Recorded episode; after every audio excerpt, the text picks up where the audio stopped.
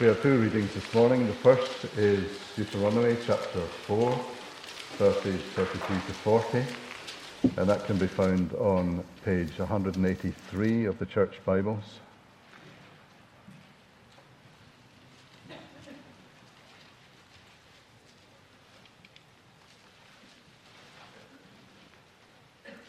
Deuteronomy chapter 4, starting at verse 32. Ask now about the former days, long before your time, from the day God created man on the earth.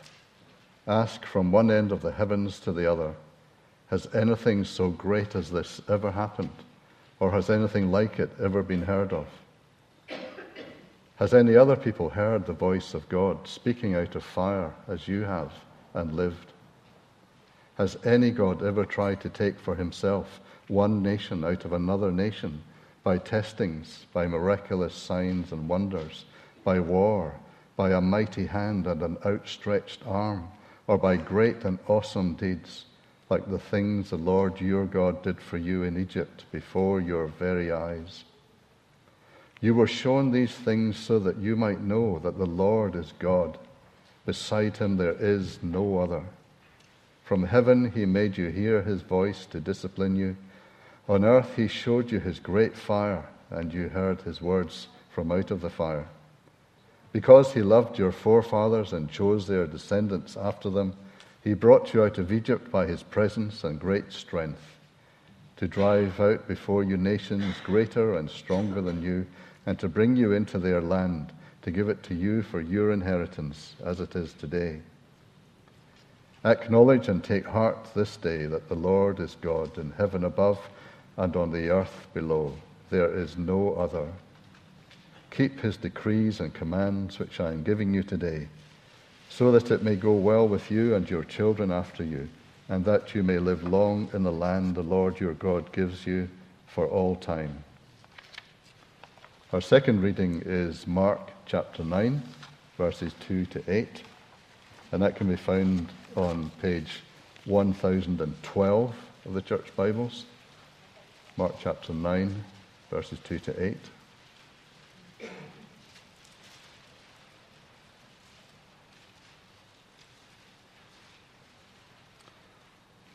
Mark chapter 9, starting at verse 2. After six days, Jesus took Peter, James, and John with him and led them up a high mountain where they were all alone. There he was transfigured before them. His clothes became dazzling white, whiter than anyone in the world could bleach them. And there appeared before them Elijah and Moses, who were talking with Jesus. Peter said to Jesus, Rabbi, it is good for us to be here. Let us put up three shelters one for you, one for Moses, and one for Elijah. He did not know what to say, they were so frightened. Then a cloud appeared and enveloped them and a voice from the cloud This is my Son whom I love. Listen to him. Suddenly, when they looked around, they no longer saw anyone with them except Jesus. This is the word of the Lord. Thanks be to God. Uh, let's pray as we begin. I'm going to start with some words I was reading this morning from Psalm 12. The words of the Lord are flawless, like silver refined in a furnace of clay, purified seven times. Our Father, we pray that as we think on your word this morning, that you would cause us to see it for what it is flawless, pure, and desirable. And we ask this in Jesus' name. Amen. Well, if you think about it, different words invoke different responses.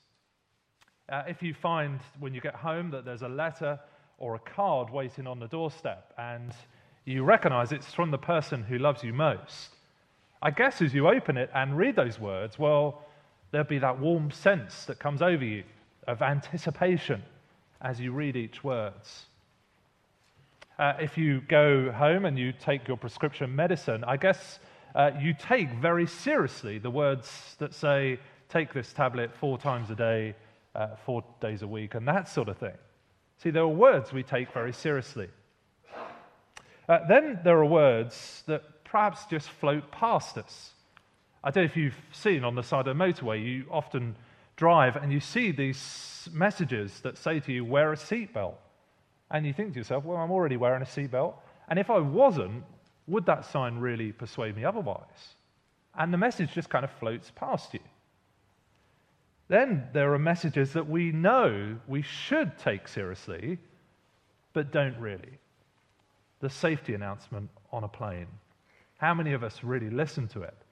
We know it's serious. We know that actually, if the worst happened, actually, this would be very important information.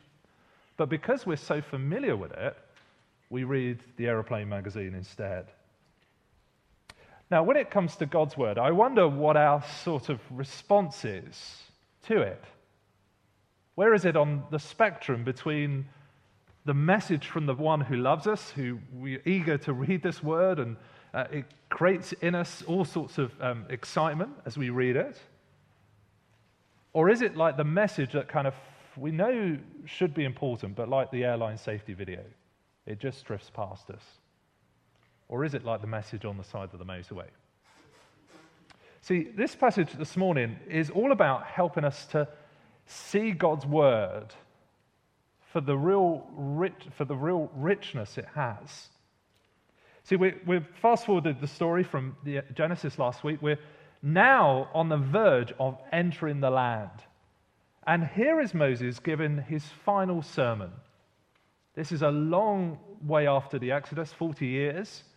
And this is Moses, as an old man, telling Israel as they go into the land what their priorities should be.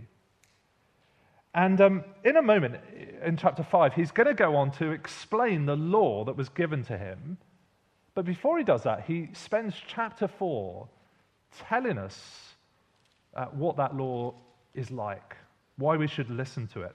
It's a bit like, um, I don't know if you watch wrestling, you get the kind of entrance music for a wrestler. It's probably a bit irreverent to say it like this, but it's that kind of thing. The law's coming in chapter 5. And here you're to kind of see why it is so desirable. And I hope the same is true for us as we look at this this morning. We're going to see that this law shows our privilege. We're going to see that this word shows God's presence, and we're going to see that this word shows God's people. First of all, then, uh, this word shows our privilege. See, Moses begins this passage with a bit of a thought experiment for Israel. He says to them in verse 32 Ask yourself a question Has anything like this happened? And he says, Go back in time, go right to the creation of the universe, and go across the heavens, think, you know, across the whole world, has anything happened like this? Now, what's he talking about? Well, verse 34, he tells us Has any God ever tried to take for himself one nation out of another nation? By testings, by miraculous signs and wonders, by war, by a mighty hand and an outstretched arm, or by great and awesome deeds, like the things the Lord your God did for you in Egypt before your very eyes. And so Moses is saying, look, look back to the Exodus. We've heard about the Exodus last year, didn't we? God saved his people out of the slavery they found themselves in Egypt. And Moses says, Has anything like that ever happened? The answer being no. But interestingly, I want us to see where Moses focuses when he talks about the Exodus. See, have a look at verse 33. He says to them, Has any other people heard the voice of God speaking out of the fire as you have and lived? So you might expect Moses to say, Look, remember the Exodus, remember the Red Sea. That was massive, wasn't it? Uh, the, the seas departed, that was a unique event. He may say, Remember that plague um, with the frogs. That was a dramatic one, wasn't it? But he doesn't. He says, Remember the time where God spoke to you. See, Moses here is talking about Sinai, where the people came to the mountain, uh, the fire descended, and they heard God's voice. out of the mountain. You can read about it in Exodus chapter 19. See, here's the point Moses wants to drive home. Yes, you were rescued. And yes, that was a dramatic event. But that was not a means to an end. Uh, sorry, that was a means to another end. That you come to hear God's word. See, it's what he means when he says in verse 35, You're shown these things that you may know the Lord is God.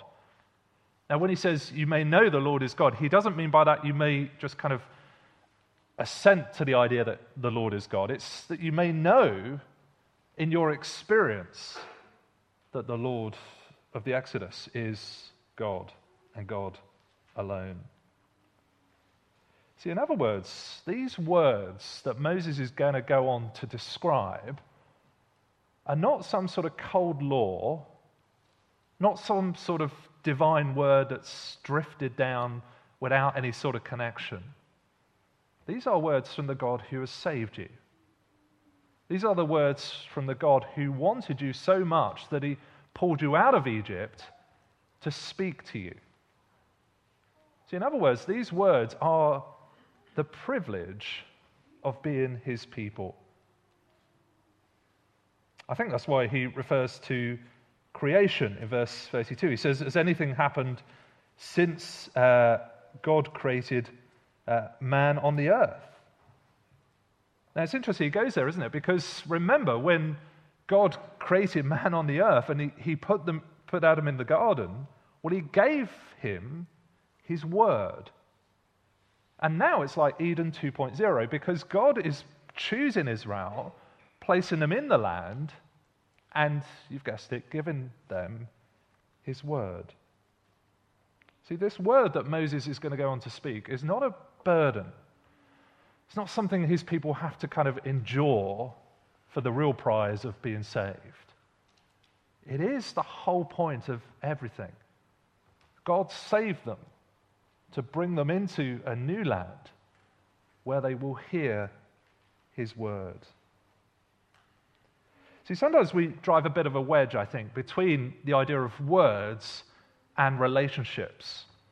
We think that words are kind of sometimes cold and kind of um, a bit kind of formal, where relationships are kind of warm and fuzzy and uh, where it's at. But actually, if you think about, for example, a wedding service, you realize that that doesn't really hold water, that view. See, words are spoken and they're very relational. I mean, think back to the last wedding you went to. Did any of you sit there thinking to yourself, well, this formal bit where the couple are giving their vows to one another, well, that's taken away from their desire for one another? Uh, when they promise to love uh, the, the, the other, I mean, does anyone think, oh, that's a bit of a burden? Why do I have to make that law? No, they don't. They, they think, well, this is a great moment where this couple who love one another declare their love to each other. And it's similar here that when God rescues his people, he gives them his word as a sign of his love, as a sign of his commitment to them. They're not a burden any more than a wedding vow is something, oh, I've got to do that today. It's a great expression of his desire for them. I don't know about you, but as kind of good evangelicals, I think we often talk about salvation, and rightly so. We have a desire, don't we, to tell people about the Lord Jesus in our community so that they would know him and be saved. And of course, that is absolutely right. But that is just the first step on a journey of something else. See, we call people, people are saved to know God, to know His Word. See, this book before us isn't some sort of tag on to the Christian life. This is what the Christian life is about to know God through His Word. Jesus said just before his death, Now this is eternal life that they know you, the only true God, and Jesus Christ, whom you have sent. See, this word is a great privilege of being God's people. But secondly, I guess some of us might think to ourselves, well, that doesn't do enough for me. That doesn't kind of excite me uh, enough. And, and perhaps it still feels a little bit distant that God speaks in his word. But secondly, here we see that God's word shows his presence. See, um, Moses, uh, as I mentioned, is speaking his final sermon. He's an old man at this point. And the thing is, he's not going to go into the land with them. They're to go in alone. And you might think to yourself, well, how on earth are they to go on if Moses isn't going to be with them? If they aren't going to get a kind of another exodus every week to come remind them of who God is? Well, Moses points to what they need. He says, verse 36 From heaven he made you hear his voice to discipline you. On earth he showed you his great fire, and you heard his words from out of the fire. Now, what's interesting here is that Moses speaks very personally. He uses the word you, speaking singly. You, personally, you man, you woman. And in fact, he uses the word you when actually almost everyone who he's speaking to wasn't actually there. See, when he says to them, You heard, well, the people he's talking to haven't heard. They weren't literally there. Uh, the first generation passed away after 40 years wandering in the desert. But Moses says that you heard. In other words, the word that was spoken back at Sinai is a word to you, you personally. See, this word that was spoken to your parents is a word that is for you. Now, why does that matter? Well, look at where the people are going to be going, verse 39. Acknowledge and take to heart this day that the Lord your God, uh, I don't mean 39, I mean 38. So he's talking about them driving out before you nations greater and stronger than you, and to bring you into their land and given it as an inheritance. And what are they to do when they're in the land? Verse 39 Acknowledge and take to heart that the Lord your God is in heaven above and on earth below. Again, when he says no, he doesn't mean just kind of, oh, yeah, I know that. He means uh, experiencing. But notice what he says experiencing that God is in heaven above and on earth below. In other words, experiencing God's presence, not just knowing that he's in heaven, but he's with you in the land. So you could forgive Israel for thinking, well, we've got no Moses. Or the Exodus was a long time ago and we didn't even experience it. How do we know God is with us? How do we know He's for us? And Moses' answer is, well, the word he spoke. Maybe we feel similar. We look at the New Testament, we see all the exciting things happen around the time of Jesus and the early church. And we think to ourselves, if only we can go back to those days, then we will know that God is with us, His presence is with us. Or maybe we look back to those great moments of history with all the kind of uh, superstars, Wycliffe and um, Newton and uh, people like that, and we think to ourselves, if only we can get back to those days. But God is present with us because He has spoken His word. Again, going back to the wedding, we know that those words are not just words for one time. Those words are said at one time, but they change reality day by day by day. Um, my words to my wife and my wife's words to me were said in 2007, but today they have a huge impact because of what was said. And it's the same here that God speaks his word once at Sinai but actually, these words are very personal to the subsequent generations. Uh, you see this again in the New Testament where Paul departs, this great figure of the church. And the people around him are desperately sad as they know he's basically off to his death. And what does Paul say to them? Well, he says this Now I commit you to God and to the word of his grace, which can build you up and give you an inheritance among all those who are sanctified. Paul doesn't say, look for another Paul. He doesn't say, look for another experience or another sign. He says, no, you've got the word of his grace. Maybe some of us feel that kind of sense of what should I be doing? How do I know God is with me? How do I know God is for me? We all go through those ups and downs, don't we, of feeling close to God, far away from God. Maybe we attempted to search for something else. But here's the point that God's word is enough. It is the way his presence is with us. I must say, this has been my experience in my own life as I've come to church. I must say, there's times where I know God has got me in his crosshairs and has really told me the word I need to hear, either of correction or encouragement. I'm sure there are many of us who have opened up our Bibles in a morning where we don't know how we're going to get through the day, and the right thing has been said to us through His Word. See, God communicates His presence with us uh, in His Word. Now, what are we to do with that information? God's Word is a privilege. God's Word shows His presence. But thirdly and finally, God's Word shows God's people. See, um, there's uh, Moses, as I say, is given his final speech, and I, I wonder what you think might be his priority as these people go into this new nation. I mean, this is a big deal, isn't it? There's 600,000 people going into this new uh, land.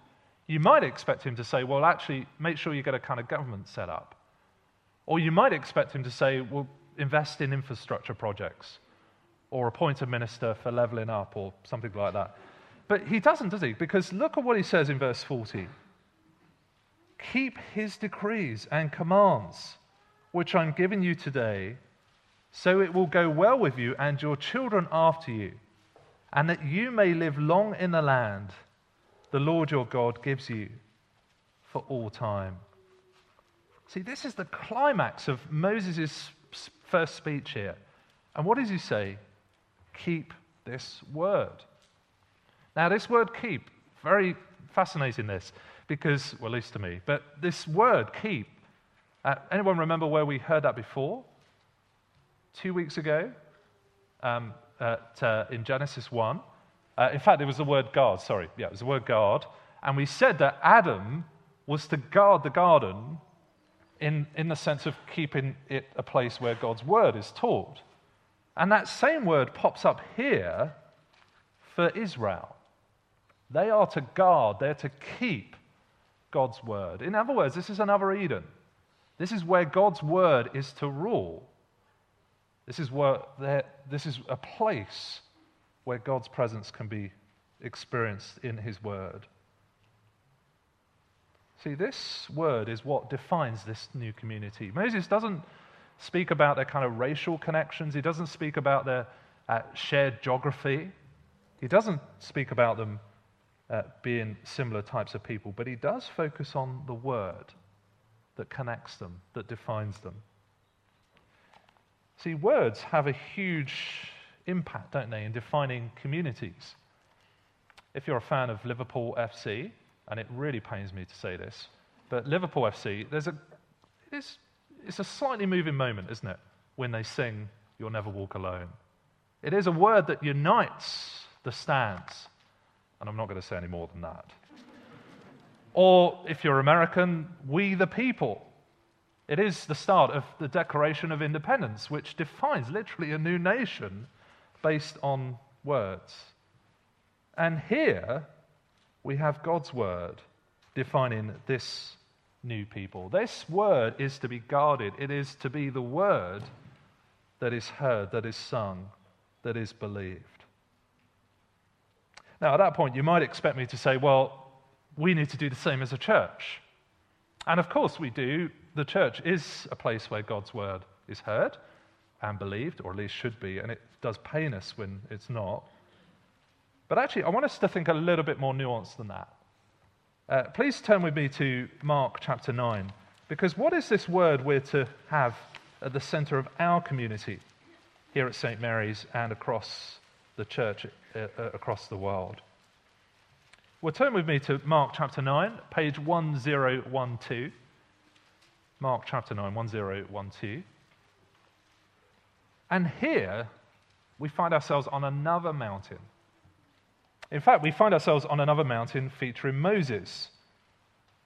And we find ourselves on another mountain with Moses speaking words.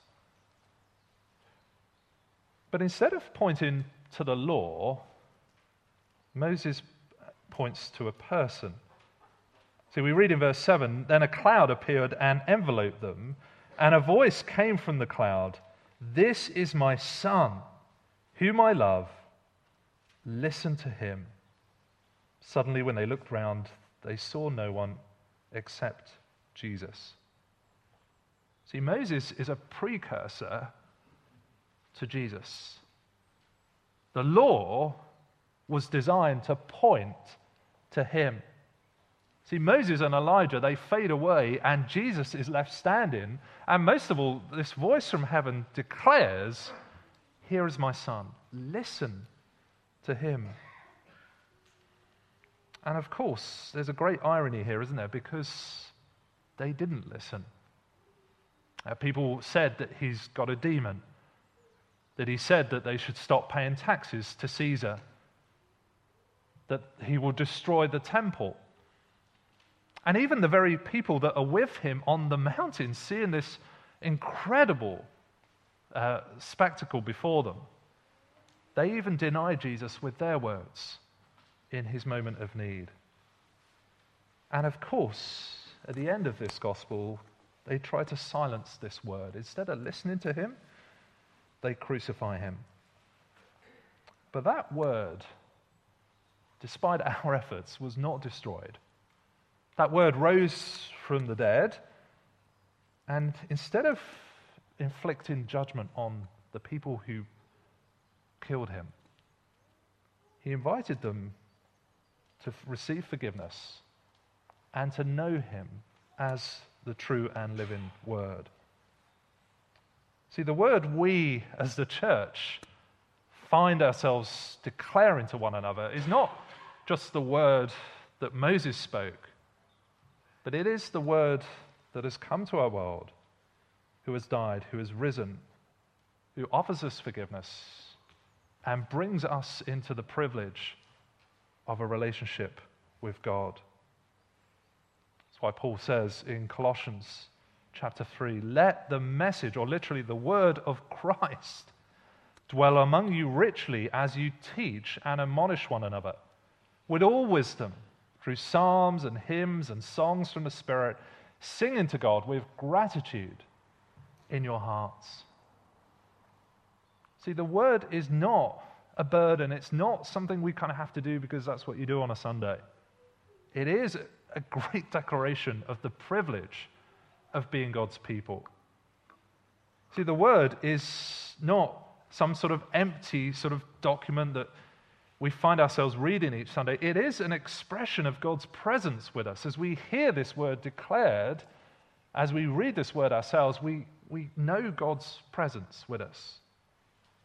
And this word it is our delight, or at least it should be, to be declared among us to one another.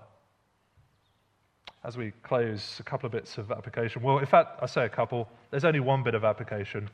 Listen. That's what Moses says. Now, we don't listen knowing that we are kind of better than Israel. Uh, we know that they stuff up without spoiling the end, and we're going to see that next week. And we don't listen under our own steam. We need God's Spirit, and we're going to be hearing more about that uh, uh, to, to enlighten our eyes. But actually, having known Jesus, or rather come to be known by him, we are to listen to his words. We are brought into a relationship with him, and one where we listen to what he says. Now, if you're not a Christian, really, I guess the same message is for you as well. If you're looking into the Christian faith, you're still not quite sure what you think. Uh, it is coming to this word because this is how God communicates his presence in this world. And for those of us who are, I hope we're encouraged to see the joy it is to have this word declared, to have it before us, to be able to read it. And I hope we see the great privilege of being able to declare that to one another in all sorts of ways. Let's pray. Father, we do praise you so much for your living word. Thank you, Father, that it is how we know you, how we can uh, know your presence. And it is the word um, for our community. We do pray, Father, that we would desire it, we would reflect Moses' uh, sense of its significance. And please incline our hearts, Father, to embrace your word more and more. In Jesus' name, amen. We've had a few questions come in, which is great. So, the first one, Rob why does God choose to speak through Moses? The people were so quick to forget God speaking through the fire or the miraculous signs in Egypt. Perhaps they wouldn't have if God had spoken to them all the time by fire. So I guess it's why, yeah. Thank why you. doesn't I he speak to us by fire all the time? no, no, no. Thank you, thank you for your question. I think that's kind of two questions. I maybe tell me if I'm getting the wrong end of the stick, but I think it's two questions. Uh, why did God choose to speak through Moses? Um, he, uh, well, there's several ways to answer that. Uh, the people, um, you think it'd be good to, well, actually, let me take the second first. You think it'd be good to hear God's word all the time, uh, but actually, when the people hear God's voice, they are utterly terrified. In fact, they beg Moses uh, that they would not hear his voice, but be spoken to through Moses. Um, now, that's partly because of the kind of dramaticness of God's word, but it's also, I think, there's a kind of echo of Eden there. Remember, after Adam and Eve fell, uh, God spoke his word and they were frightened, they, they hid. And ever since then, I guess, when we hear God's word as fallen human beings, well, there's a sense of terror, a sense of um, actually we can't listen to this. So, uh, why did uh, why did um, so answering that second question? Wouldn't it be better if God spoke to them all the time through fire? Well, probably not because of that. It'd be terrifying. Um, so God sends Moses as this intercessor uh, to show uh, to speak to the people. And I think why did God choose to speak for Moses? You'll have to ask him. But I guess um, I guess one of the things we're told is that actually he's a precursor to Jesus. So uh, Jesus is the Word, and he speaks God's Word, and Moses uh, kind of gets us used to that kind of category uh, before Jesus comes. That's probably all I can say on that. Okay, thank you very much. Come so, back. Second question Does God speak to us other than through the Bible today? Yeah. Um, Easy one there. Yeah, easy one. Uh, uh, we will come back to this. So um, we're going to spend a few weeks on this theme. So um, uh, we will come back to this. Um, I don't think I would want to say, does God speak to us other than through the Bible today? I don't think I would want to say no, because uh, I'm not God and I'm not going to limit God. But I do think if I was to rephrase the question, should we expect God to speak to us today? I think the answer would be no, in the sense of Him speaking directly to us. Um, so the reason I say that is Hebrews chapter 1, uh, he, uh, the author says, In the past, God spoke to us, uh, spoke to our forefathers through the prophets, and at many times and in various ways. And so basically, you know, the Old Testament's full of prophets, full of different ways of God speaking, uh, through Balaam's donkey and all that. Uh, but verse 2 But in these last days he has spoken to us by his Son, whom he appointed heir of all things, and through whom he made the universe. So God used various means, but now he has spoken in his Son. So I think, um, should we expect something uh, outside? Um, I don't think we expect it, and I don't think we need it. Now, that's not to say, you know, it can't never happen. Uh, but I think the expectation in the Christian life, the excitement, I guess, is the fact that God has spoken, not that he, that he needs to speak something else that he hasn't. Um, now, I realize there'll be some of us who hear that and think to ourselves, well, that sounds a bit dull, or I've had experiences where I felt God's pressed something on my heart. Um, and I think that's true, those things do happen, but I don't think they're outside of what God has spoken uh, to us uh, through the Lord Jesus. Have I said enough on that, Chris? Yeah, Or- that's You good. sure? Yeah, Okay. thank you. So, in our evangelism, to what extent do you think it's helpful to focus on our experience, so forgiveness, fellowship, hope, etc., versus sharing the word of God directly? Um, I don't think it's either or. I would say share God's word directly as soon as you can, because um, it's, it's perfectly valid to talk about experience. I spoke a little bit about experience, didn't I, about how I felt God's really spoke to me over time. But hopefully you notice that wasn't the bulk of what I was saying, uh, because actually God's word is the best thing. Uh, so I personally would talk about my experience. I just talk very casually of being a Christian and what that means. But I, quite often I would try and get to the sense in which I would say, hey, there's this talk happening, would you like to come? Or have you ever thought of reading the Bible as an adult? Would you like to do that? Or, you know, whatever. But um, yeah, I think it is through the word that ultimately we're changed. And I think I've had quite a few friends who've had all sorts of questions, but actually, as they've sat down with me and read the Bible, actually, it's really, you've just seen the change really happen because actually they're thinking more, they're thinking beyond their sort of initial uh, reservations. So, yeah, go to God's Word. So, we've got a kind of mechanics question. How, could you give a few examples of how we speak God's word, word to other believers? Actually, it's not uh, unbelievers, to others believers. Um, ask each other. I don't know. I'm not. um, other believers, sorry. Uh, yeah, ask each other. I think lots of us are really good at this. So, yeah, do in the coffee afterwards. So, what do you do?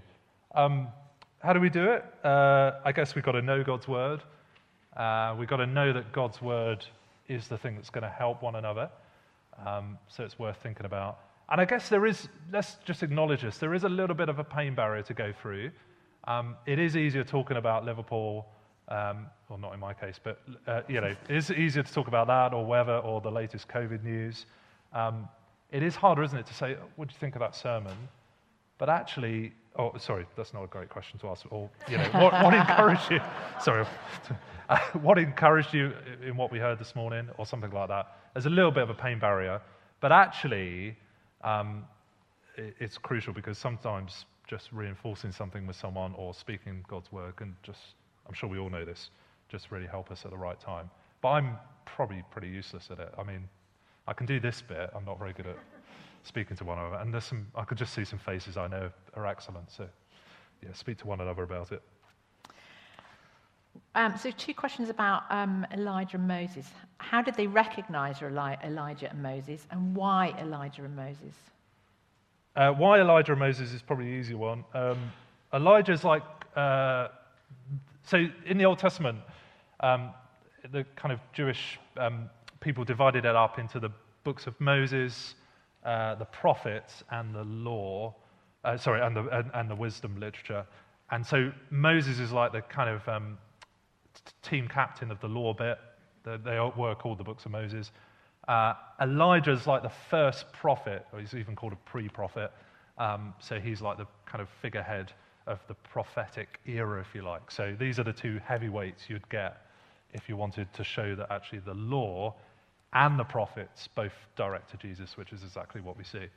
How do they recognize them? Uh, I don't know. Uh, yeah, we're not told, are we? One to uh, ask later when we yeah. get to heaven. Okay. Maybe they asked Jesus afterwards. I'm sure it's so, yeah. so final question. Um, speaking God's word through, God speaking through His word today is great, but what about dyslexics or people who find it hard to read other, for other reasons among us, who find it hard to read the Bible in the first place? Thank you. I'm really glad you asked that question. That's a really helpful one. Um, I've got to be careful because sometimes I do say about reading our Bible, and that is an excellent thing to do. But um, for 1500 years in the church's history, most people could not read. Uh, and most people did not have the Bible in front of them in English in a language they could understand. Uh, so I've just got to be slightly careful with that. Uh, now, that doesn't mean we don't read our Bibles because we have, you know, God's providence got most of us are able to read, and uh, we've thankfully got God's word in our language uh, to understand. Uh, but it's not a kind of thing that you have to read it and do it every morning to be, be a valid Christian because, as I say, three courses of the church's life so far uh, people would not have been able to read. Um, I think there's a great, um, lots of great options emerging at the moment. So audiobooks, I don't know, I've got into these in the last six months. Really fantastic. I just, I don't know, there's something different about hearing, hearing the word. And there are free versions of the Bible to do that. So I don't think there's anything super spiritual in reading it versus mm. putting it on your uh, iPhone or something and, and listening to it. So do ask about that if you don't know how to do that. Um, also, uh, you keep coming each Sunday because preaching uh, is the way uh, we just kept going as well. Uh, and there's something special about preaching in the sense that we hear God's word declared. Um, and please, please, please don't be discouraged. There's not kind of two tiers of Christians who are able to read the Bible and Christians who are not. Um, I know some of the people, who, yeah, I just know some of the Christians that are the greatest model to me aren't necessarily the ones who are able to read kind of well or, yeah, so great. I've probably said enough on that. Keep Thank going. you. Be And that's the end of our questions. We've just got a thank you from someone at home. So thank you Oh, very thank you. Is that my wife? Maybe. Yeah. Yeah, sorry. Might be. Did you pay her? You.